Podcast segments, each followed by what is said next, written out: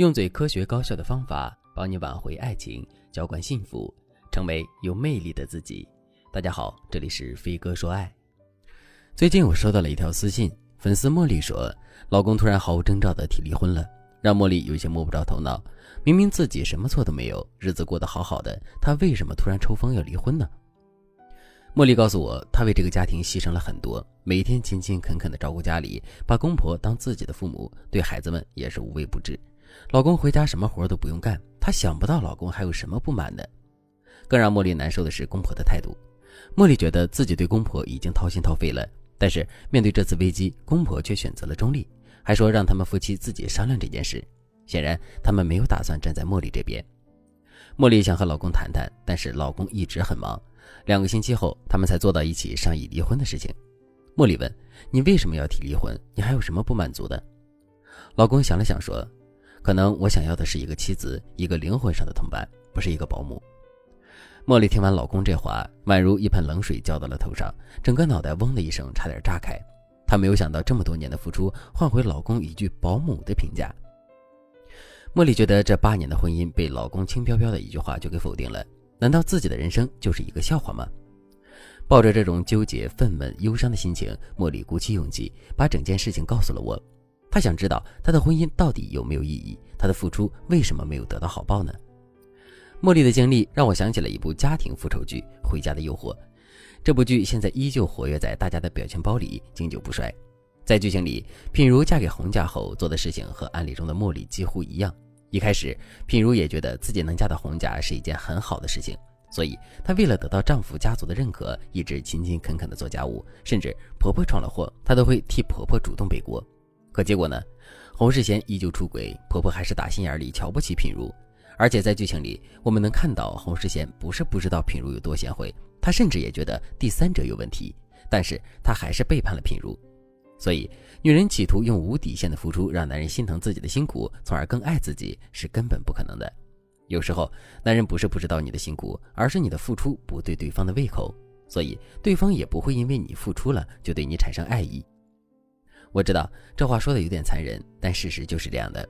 就像小孩子，他喜欢小狗，想要你给他买一只，结果你一直给他买西提吉，你说你是为了他好，小孩子可能无法从道义上反驳你，但是他也绝对不会因为这些习题集而感到幸福。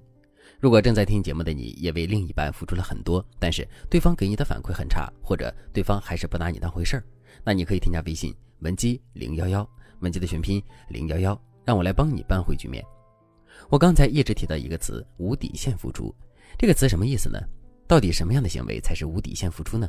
无底线付出其实指的是你付出犯了2个错误。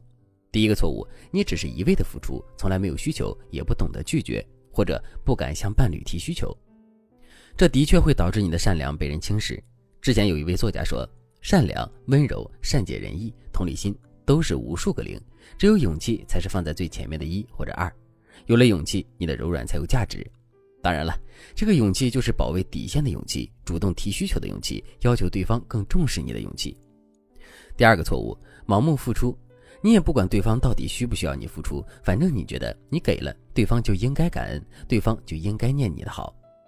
可能在你的逻辑里，事情就应该是这样，可实际上现实生活不是这么运行的。我举一个特别小的例子，茉莉曾经和我说过，老公不喜欢喝牛奶，但是茉莉觉得不喝牛奶是个坏习惯，所以有一段时间强迫老公喝牛奶。老公没有办法，每次都是闭着眼睛把牛奶灌下去，导致他每天开车的路上就一直干呕。茉莉却觉得自己没错，喝牛奶就是对身体好啊，这就是典型的盲目付出，也是无效付出。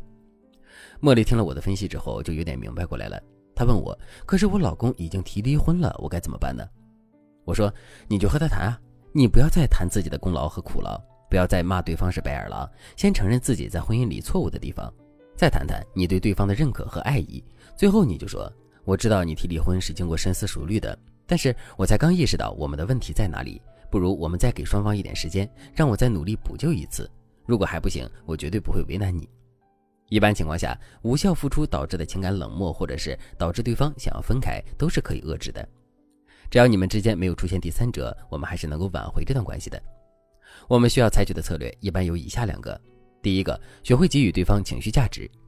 其实人们对伴侣的基本要求里，情绪价值的需求依旧是首位的。古代之所以更重视女人的贤惠，是因为生产力水平太低了，要满足家庭运转的基本需求，妻子就要付出极其繁重的劳动。现在的婚姻里，物质成了基础，精神上的和谐成了必需品。所以你与其做一个围着老公转的女人，不如做一个让老公心里满足的女人。